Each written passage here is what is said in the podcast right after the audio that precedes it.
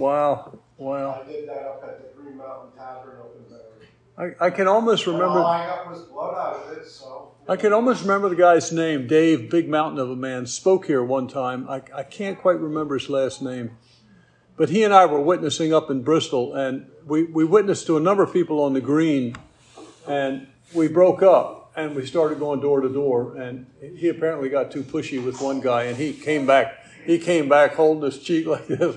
I said, "What happened?" He said, "I think I pushed it a little too far." I, I can honestly say I've never been struck for uh, witnessing too much. I, I, I hope I'm never struck for not witnessing at all, you know, but uh, I, I, I really do believe that uh, in our own way we find ways to be faithful, even though we're frightened, you know. And when he had thus spoken, that ends that parable. He went before ascending up into Jerusalem. Uh, you always go up to Jerusalem because it's on a hill. Uh, and let's try the clicky here. So this this is a map. You see Jericho on your left, uh, up near up near the. Uh, I don't know if this will help you. I, I, I have to imagine you can see that, right? So he's walking all the way down here, and the next place we're at is going to be in Bethany, and it looks like it's a 300 mile walk. It's, it's actually 15.7 miles if you take the road that they think that Jesus walked on. And I read a guy, Todd Bolen, B O L E N. He said he walked it with his friends in eight hours and they stopped a couple of times to rest. Uh, Luke 29 says, And it came to pass when he was come nigh to Bethphage and Bethany, apparently they're right next to each other, and the mount called the Mount of Olives, he sent two of his disciples. Now, just to put you in a map like uh, mind here. If you look to your right uh, is the Mount of Olives. And honestly, I've never heard of the Mount of Offense. Did they call it that when you were there, Mary? I don't recall that. I don't recall that either, but I, not that I've been there, but she has, uh, I think, more than once, right? Two times, yeah. Anyway, the path you can see, oh, you can't see it on this map. Well, anyway, on my map, it shows a very light line that traces out and comes up between those two mountains. And then you'll see in the photographs later, you will see there's a mountain on either side. And the trail from, uh, from Jericho down to Bethany makes it down to there. And then you actually go downhill to this little creek in, in the Kidron Valley, and then you go up. So you actually start down and then you go back up. And this, this makes sense if you, as you read Luke, you'll see Luke actually got it right. Now, it's thought that this trip from Jericho to Bethany and to Jerusalem was a trip that Jesus made many, many times in his lifetime, uh, coming from Galilee. Now, the thing that, that I, I don't know what, when you think about maps, but in my mind, I've always pictured it flipped around, that Jesus was approaching from the left and he was coming in from the west side, but, but he's coming in from the east side. I had everything turned around. It, I don't know why, because this is the eastern gate. Uh, this is Eastern Gate here that Jesus would always enter in uh, because it was the shortest distance to the temple. But in my mind, somehow I had this map turned around. So I included this map maybe for myself more than for you. But he came in from the east, uh, not from the west. Uh, verse 30, saying, Go ye into the village over against you. Now he's at Beth- Bethany, and uh, in the which you in the which at your entering you shall find a colt tied, whereon yet never a man sat loose him and bring him hither. So this is unbroken, an unbroken donkey. Uh, and if any man ask you, why do you loose him? Thus say unto him, because the Lord hath need of him. I don't know. You know, commentators can't agree whether this is some code that Jesus had prearranged, which I believe it was. Uh, I believe Jesus set this up ahead of time, and I, I, I don't think that the disciples would be able to just go up and grab a colt from anyone and say the Lord hath need of him. But maybe, uh, maybe it was just all set up in spirit, but I don't think so. I think Jesus had this set up, and I think the owner knew Jesus, and I think he recognized the disciples. I could easily be wrong about that, but what Jesus says will happen happens exactly. Now, Jesus knew everything that was going to happen in his life before he even came to earth. So none of this stuff seems to take him by surprise. And they did uh, that they were sent and went their way and found even as he had said unto them. And as they were loosing the colt, the owners thereof said unto them, Why loose ye the colt? And they said, The Lord hath need of him. And they brought him to Jesus, him being the colt. And they cast their garments upon the colt, and they set Jesus thereon. So, for three and a half years, Jesus would tell people whenever he healed them, not every time, but many times you read in your New Testament, to keep it a secret. And on the few times that he identified himself to people, uh, the woman at the well, to uh, the disciples when, uh, when Peter said, Thou art the Christ, Son of the living God, uh, he, he charged people to not make it known. Jesus did not want anyone Jesus, I'm say this another way. Jesus did not want to clearly proclaim to Israel that he was the king of Israel until this particular day. He was waiting for this day to come. And he'd been waiting since the foundation of the world, since the first promise. So for three and a half years, he would silence people, even though he would hint about it. But his purpose was to wait for this particular day, which Chuck Missler believes was May 2nd, I, am going to get this wrong. I have it written down later. May 2nd, uh, 0032. Um, verse 36 And as he went, they spread their clothes in the way. His followers knew what this meant. They knew because of this verse in Zechariah Rejoice greatly, O daughter of Zion, and shout, O daughter of, o daughter of Jerusalem. Behold, thy king cometh unto thee. He is just and having salvation lowly and riding upon an ass and upon a colt, the foal of an ass. Now, when you read Matthew, you'll find that the mother of the colt is with them, but Jesus is riding an unbroken colt, which sort of speaks to his ability as God to tame this thing, even though this colt had never been broken. And his disciples, knowing that verse in Zechariah that I put up there, uh, these guys that, that are in this crowd, uh, they have traveled with Jesus. Not all of them, but some in that crowd have traveled with Jesus all the way from Capernaum. And, and we've been doing this ever since Luke chapter 14. We've been following the exit from Capernaum all the way down into Jericho last Sunday and now here. We've been following this for weeks now as they walk down. Well, people have been adding to the crowd at every town they stop because all the men have to be in Israel for the Passover. It's a required attendance, if you will. So uh, whether or not they brought their wives and children was optional, but all the men had to be at the synagogue for Passover. That was required. So they had gotten quite a crowd, and this is the crowd now, understanding, having watched Jesus heal so many people, having watched Jesus do so many miracles, they believed he was the Messiah.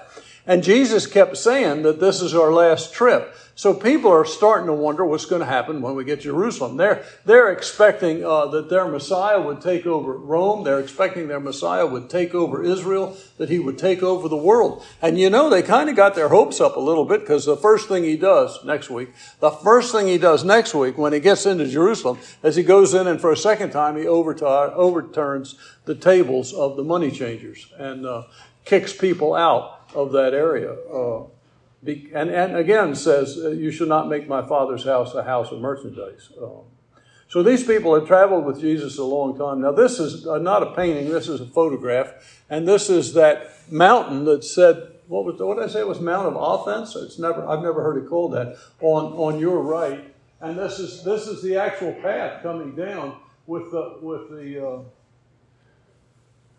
with, as you can see, this is today, so there's modern housing to your right, but this is very much on your left would be the Mount of Olives. This is very much what it, what it would have looked like. I have a painting that a guy tried to imagine what it would look like for Jesus.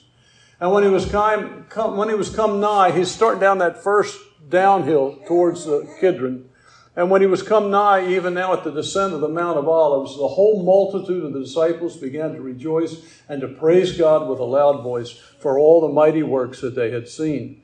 Now, this crowd had been following him for a long time, and each city they picked up more and more. And now it's starting to become quite a celebration. And they were saying, Blessed be the King that cometh in the name of the Lord, peace in heaven and glory in the highest. Now, that's a portion of what they were singing. And they were singing Psalm 118. I'm going to start reading at verse 24. Psalm 118, 24. This is a psalm you know because it starts with, This is the day that the Lord hath made.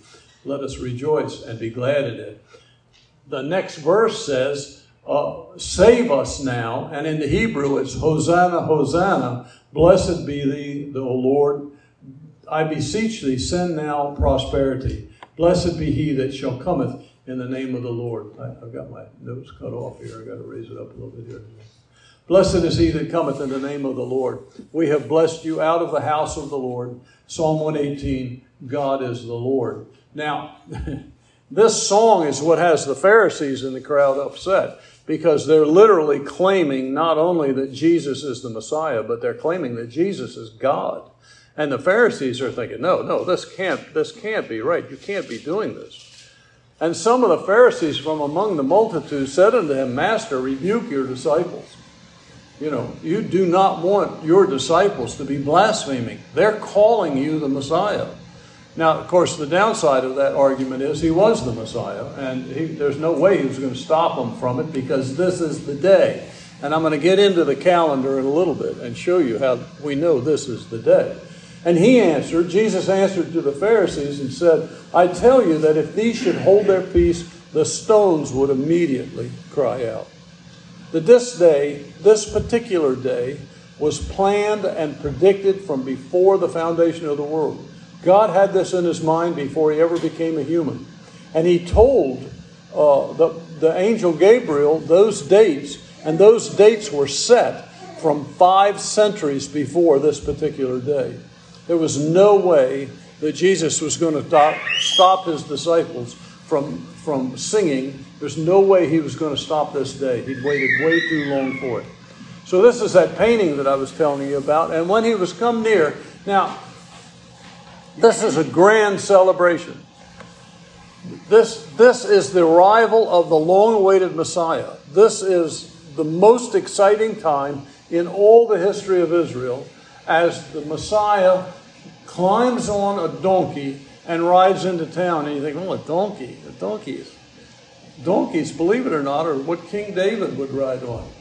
They, the kings also rode horses, but they rode horses when they, when they were at war. But the, the, a king riding a donkey was a symbol of humility and peace. And, and there was actually a donkey that was the king's donkey when David was the king.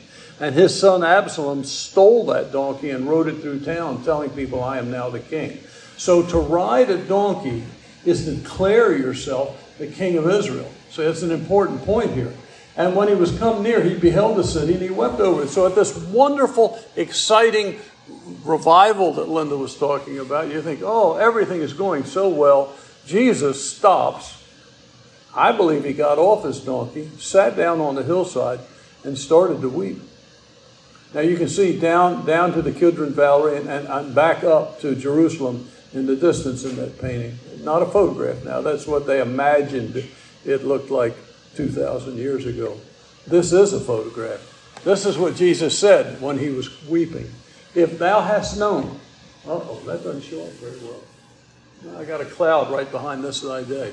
If thou hast known even now, at least in this thy day, this day, this is the one day you should have known. That's what Jesus is saying. If thou hadst known, even thou, at least in this thy day, the things which belong unto thy peace, but now they are hid from thine eyes. Now, I, I never thought about this before, but when Jesus said that, he was declaring that the gospel was hidden now from the Jews because he knows they're going to reject him.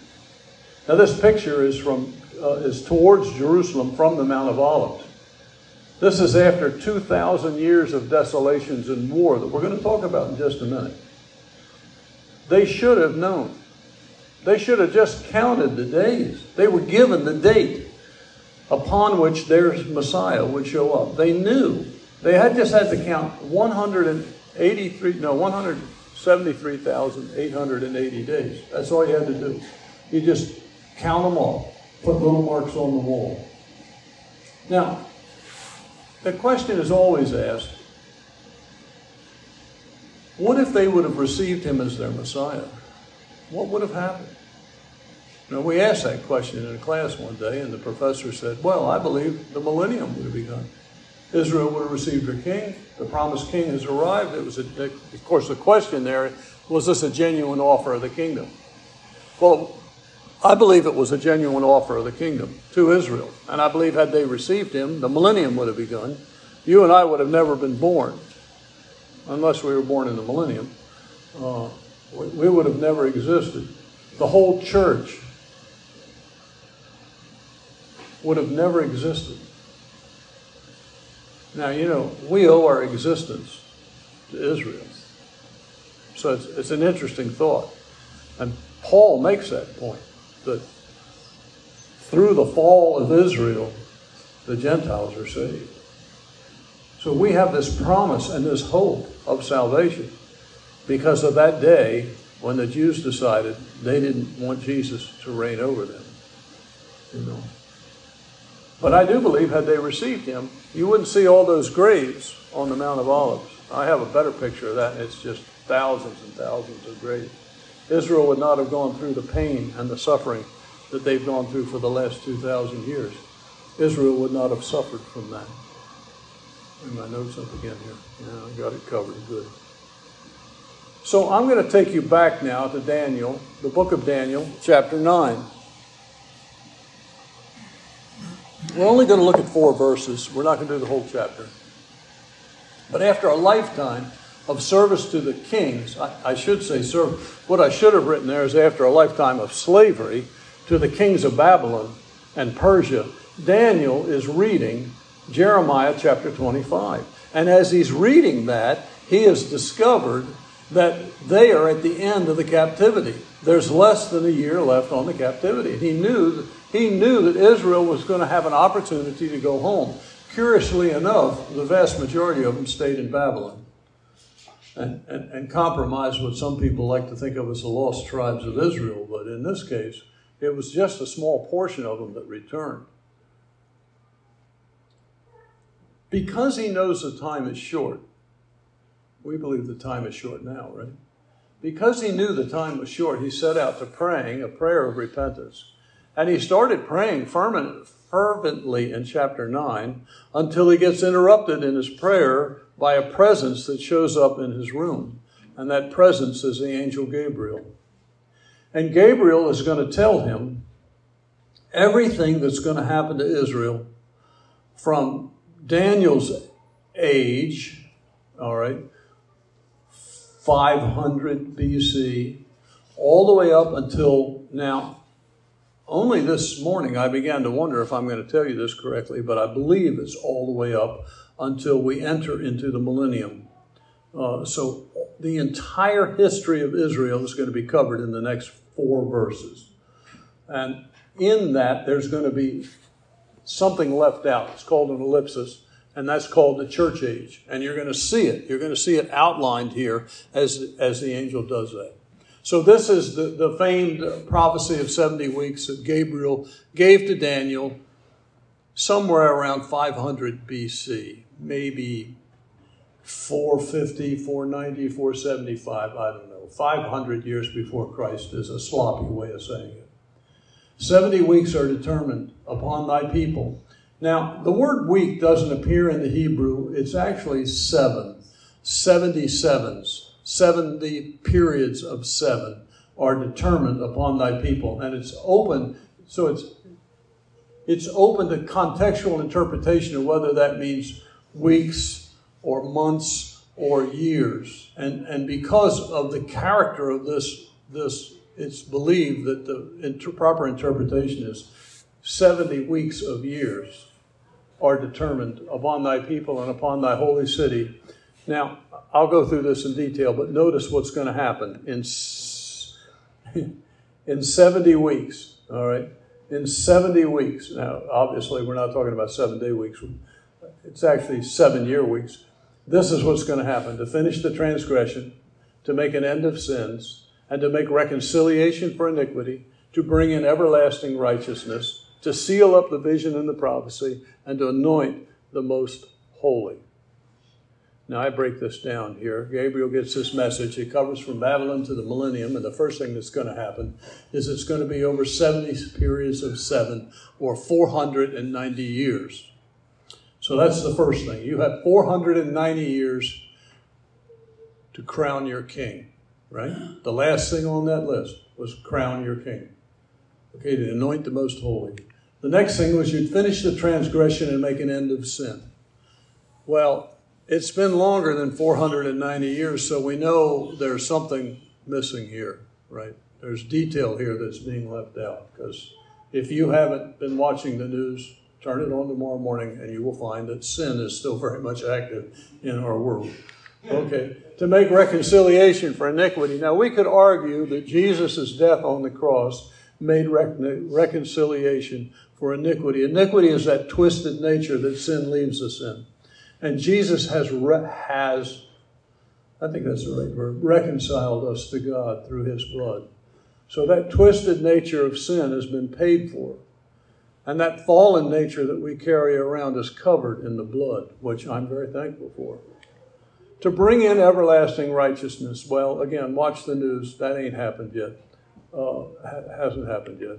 To seal up the vision and the prophecy, and I assume that means to close the book on everything that's been prophesied. All right? It just means close the book. We got it all done, you know. And finally, to anoint the most highly, the most holy. And I assume that means anoint Jesus as King of the world. I, I think that's clearly what he's saying. You've got 490 years to get it done, Daniel. I believe if, if Israel would have accepted Jesus as their Messiah, that's all it would have taken was 490 years. Their rejection, I believe, stopped this clock. And until that's what Jesus said. You remember uh, a couple of weeks ago we talked about that as he walked out. He said, Behold, your house is left unto you desolate. I pulled that verse out of Matthew. I don't know if you remember me talking about that a couple of weeks ago or not. That was a judicial declaration by the king and judge of the universe that Israel's time with God has stopped. The, the, the stopwatch has stopped. And now, Jesus said, You won't see me again until you say, Blessed is he that cometh in the name of the Lord. The clock will start again when Israel prays for Jesus. They'll recognize he was the Savior. He'll recognize he was their Messiah. They'll pray and ask God to forgive him, and the clock will start again. Uh, and that, that's after that last week of years, that last seven years, which we call the tribulation. The Bible calls Jacob's trouble. It's about Israel, see. Let me move on.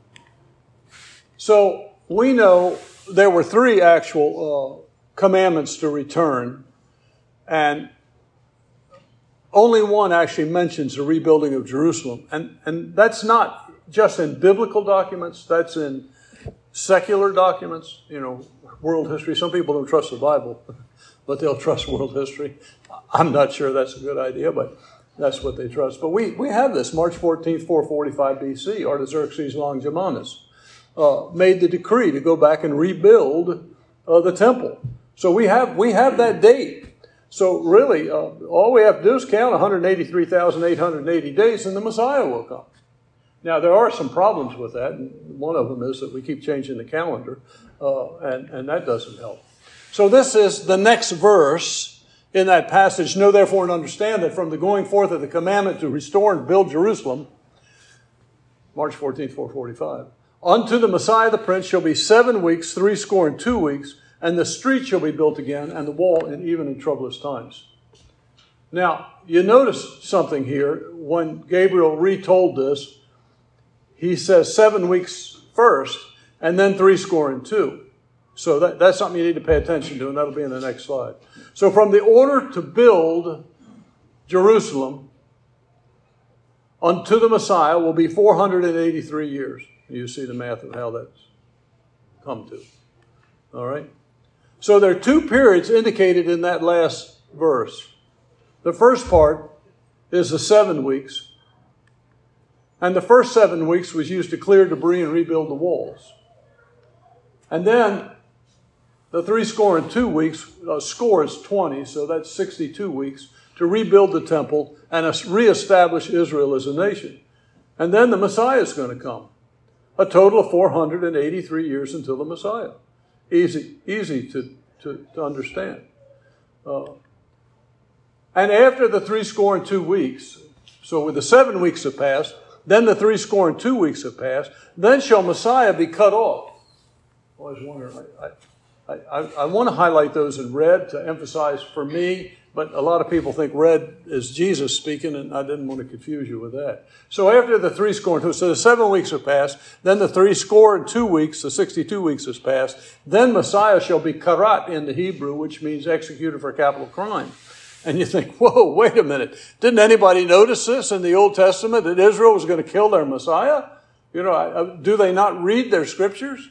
Well, obviously not. Uh, but he'll be, he'll be executed for a capital crime. And then Gabriel goes on and says, but not for himself. He didn't, he isn't executed for his capital crimes. He's executed for my capital crimes and yours. What an amazing passage of scripture this is. 500 years before Jesus Christ. But not for himself. And then he says, and the people of the prince that shall come shall destroy the city and the sanctuary. Wait a minute, wait. They're not teaching that prophecy in the synagogues in 400 years before Christ, were they? The prince that shall come shall destroy the city and the sanctuary, and the end thereof shall be with a flood. A flood means a constant stream of judgment. And unto the end of the war, unto the end of the war, you know, did you know you were in a war? If you were a Jew, you'd know you were in a war, right? A lot of Christians realize now we're in a war. Until the end of the war, desolations are determined. This is not about the church. This is about Jews. This is about Daniel's people. Now, of course, I emphasize the part that the Messiah is going to be executed after 483 years. You can just count the days on that. It's not difficult to do. I've got some notes here. I want to make sure I've got covered everything. Yeah, that's good enough. So we know in March 14th, 445 BC, Artaxerxes Longimanus, and I'm not going through all this math. I'm going to tell you how you can go through it if you want to. Uh, Artaxerxes Longimanus. And by the way, I've, uh, in, in, previous slides, I've spelt Longimanus wrong apparently, or they spell it differently now than they did a couple of thousand years ago. And it's actually two words, and it just means long fingers. Apparently, he had freakishly long fingers. I don't know. But all the kings were called Artaxerxes, so you got to separate them somehow. Which Artaxerxes? Oh, yeah, the one with the freakishly long fingers? Yeah, that one. Oh, yeah, Longimanus, yeah. Anyway, he gave the commandment, March 14, 445. Now, if you're interested in this, look up Sir Robert Anderson, head of Scotland Yard. He was a lay preacher and author of many Christian books. His book, however, The Coming Prince, is the most famous, especially on this particular subject. Now, do I have it? Let me get the next. Let me get the next slide up here. If you just take what the angel said you take 445 BC and you subtract 483 years, you come to 38 AD. 38 AD. Now that's close, isn't it? I mean, it's surprisingly close because we think he was executed in 32. So he's six years off, right? But we changed calendars. And prophetic years are not 365 days, they're 360 days. So you have to take 483 years. Do I have it here? Let me see if I have it. Oh, no, then I just have after that Messiah should be executed. Am I getting ahead of myself? I may be. But anyway, if you adjust for a prophetic year, I have these, I have these uh, numbers somewhere on one of these slides. Uh, see if I have it. But uh, we know he's going to be killed, but not for himself. Then a prince will come and destroy the city and the sanctuary unto the end. These are the main points of that prophecy. Uh, so if, if and Jews weren't using the Gregorian calendar and they weren't using a 365 day year, but if they were using our calendar, they would come to uh, March 14, 38 AD. And they would have missed the crucifixion of Jesus by six years, but still, it's remarkably close when you're considering 500 years has passed. Now, Chuck Missler likes to use the date April 6, 32, and I think I'm going to get into that, but I, at least I hope I am. Uh, Anyway, uh, and then you, you, see the outline. The Messiah will be executed. It won't be for him. He'll die for our sins. After that, the Prince will come. That's Titus. And, and uh, the, I don't know, there was, it's like the 11th, 12th, and 15th Roman legions. There, there was as many as 100,000 soldiers that surrounded it. And unto the end, uh, notice the gap. Notice the gap. Executed not for himself. A prince will come, destroy the city. And then until the end, desolations are determined. That's, that's Israel for the last 2,000 years. Until the end, desolations are determined. Now, let me see. I don't want to leave this until I get. Yeah, that's, that's close enough. Oh, I see it here. Okay. So if, if you were to, to go back to that 445 BC at 483 years, and instead of multiplying it by, by 365, if you were to multiply that by 360 days in a year, uh, which is the way they counted, then the, the problem was they, they knew even then that the year was longer than 360 days. So what they did, they had a leap week, and they just throw it in now and then uh, when, whenever they wanted to line their calendar up with the stars or whatever method they were using to do their calendars. But if, if you just took, without any worrying about, without worrying about leap days, leap weeks, uh, without worrying about errors in calendars, if you just took, if you just sit there with your calculator and you take 483 years times 360 days in a year, you come to and then you subtract that, I'm sorry, then you subtract that number from March 14th, 445, you come to, thir- to March 14th, 31.386 AD. So that's within, so without doing anything other than switching from a 365 day year to a 360 day year, which prophecies are based on, you will actually get within the, you'll be in the same year that Jesus was executed. All right? And 31.3 January, February, March. A little scary, isn't it? 500 years before Christ. That's without doing any of the leap year adjustments or any of the, the calendar studies that Sir Robert Anderson did. Um, let's move on. Now we have that final week because there's a week missing, right? It was 69 weeks, but I thought it was 70 weeks. And he shall confirm this is the final week. This, this is Daniel 9.27, and this is, the, this is the last one I think we do. And he shall confirm the covenant. What covenant? The covenant with Israel, the Abrahamic covenant. He'll, he'll, he'll confirm the Abrahamic covenant.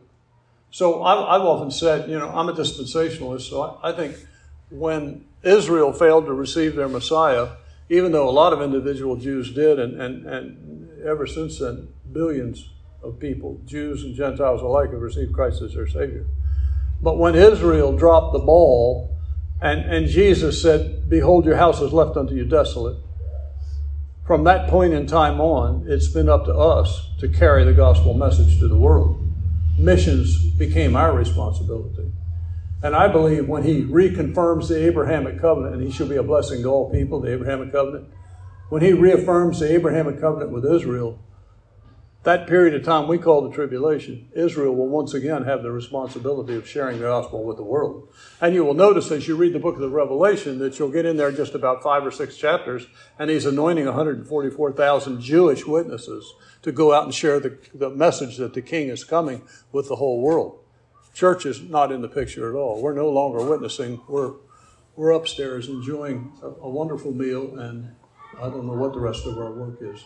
And he shall confirm the covenant with many for one week. And in the midst of the week, he shall cause the sacrifice and oblation to cease. Now, this is one of the reasons we know that the, uh, the temple is in operation during the tribulation period, because Antichrist is going to come in and stop it. Now, we know that from Daniel, and we know that from reading the book of the Revelation. And for the overspreading of abominations, he shall make it desolate. In other words, he's going to be so nasty, he's going to make it impossible to worship in the temple even until the consummation, which is when God wraps this whole thing up. And that determined shall be poured upon the desolate. All right. So here's that unused, promised last week.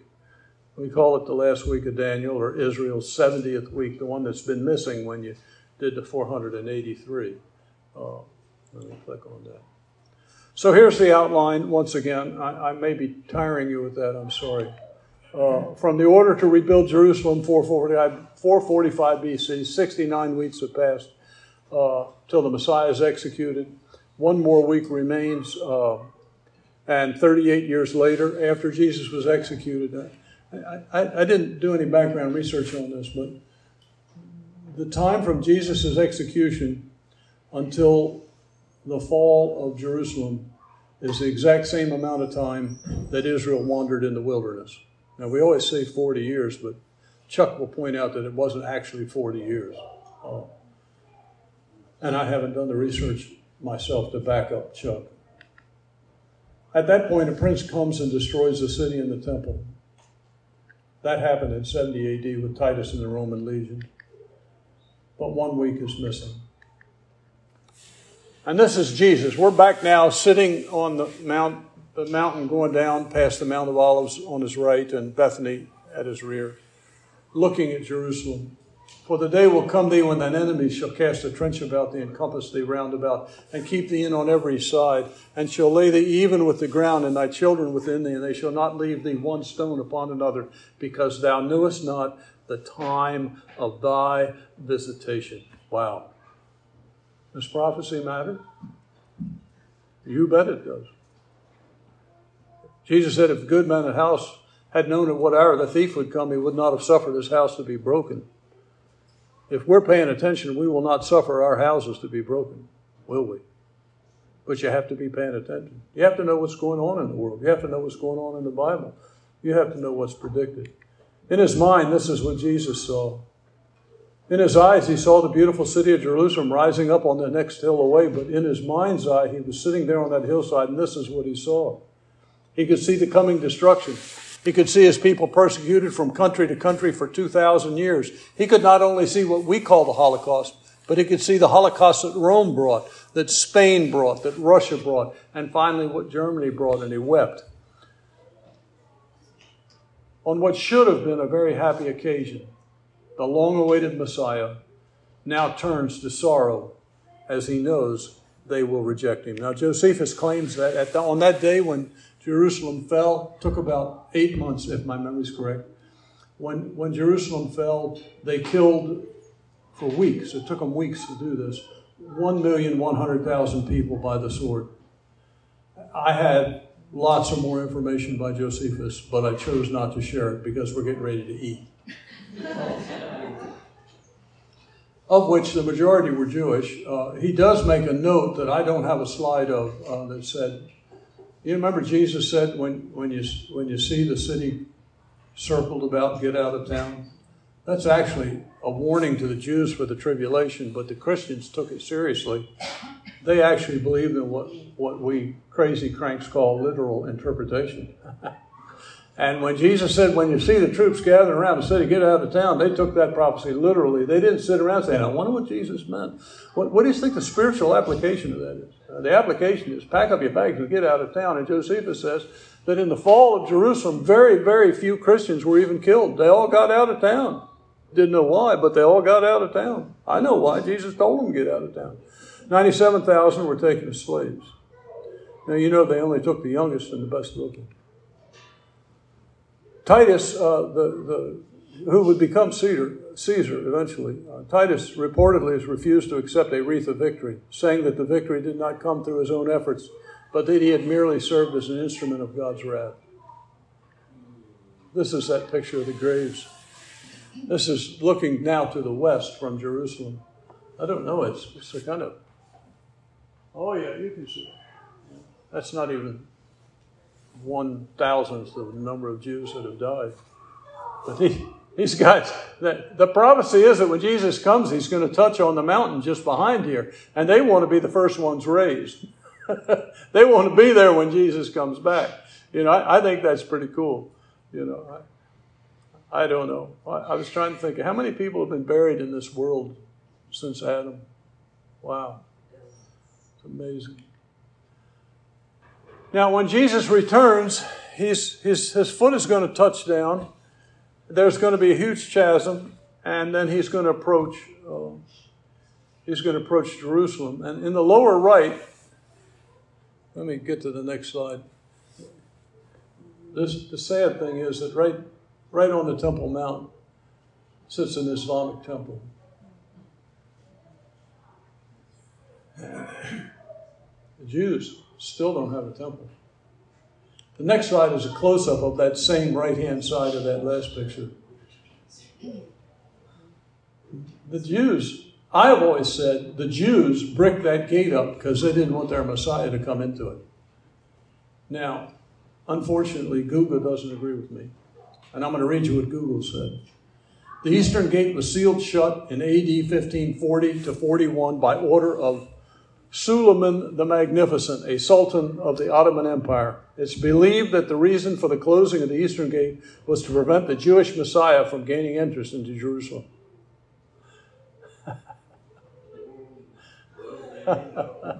yeah, I don't know. It seems funny to me that here's a, here's a, here's an Islamic leader that takes the literal interpretation of Scripture seriously, and we sit in a church where millions don't don't. Yeah, go ahead, Mary. Right in front of the eastern gate there, you can see some graves. Those are Muslim graves in front of the gate because the Muslims believe Jesus will not defile himself to, to touch dead things and that he won't come through the eastern gate. That's their plan. When, when the prophecy is that when his foot touches down, the earth will cleave, right? Is it right there in the Kidron Valley where it's going to cleave? Well, he says he'll come back where he left from, and so he left from the Mount of Olives. That's true. so he'll be facing the That's true. I- I'm just thinking maybe if it cleaves, those those graves will just fall out of the way anyway. But yeah, yeah, I, I think that's as stupid of an idea as the guys at the very end of the last battle, the last war, point all their guns up at Jesus and start shooting at him. Like, I'm going to shoot God. He's not going to be able to come back. I think, wow, you, you, you, you, you believe in literal interpretation, but you don't have any idea who God is. Anyway, I'll go on and read here. It says, uh, it's believed that the reason for the closing of the eastern gate was to prevent the Jew, Jewish Messiah from gaining entrance to Jerusalem. Jewish tradition states that the Messiah will pass through the eastern gate when he comes. Jewish tradition. Tradition. I love that. It's the Word of God says that the Messiah will pass through the eastern gate when he comes to rule. The Muslim Suleiman, am I saying that right? S U L E I M A N, Suleiman, was attempting to thwart the Messiah's plans with a 16 foot of cement. The eastern gate has remained sealed for nearly the past 500 years. I love it. I just, I just love the stupidity of the world. You know. Well, I'm done. The question is, do you believe? Have you received him? Do you believe that Jesus is the Messiah and that his death paid the penalty for your sins? If so, repent of your sins and receive him as your Savior by simply saying, Lord, I'm a sinner. Please forgive me of my sin and come into my heart and save me. Have you received him? Has your life changed as a result? Or have you, like Solomon, bricked up your heart? Let's pray. Thank you, Father, for this time together. Watch over us, I pray. Keep us safe. In Jesus' name, amen.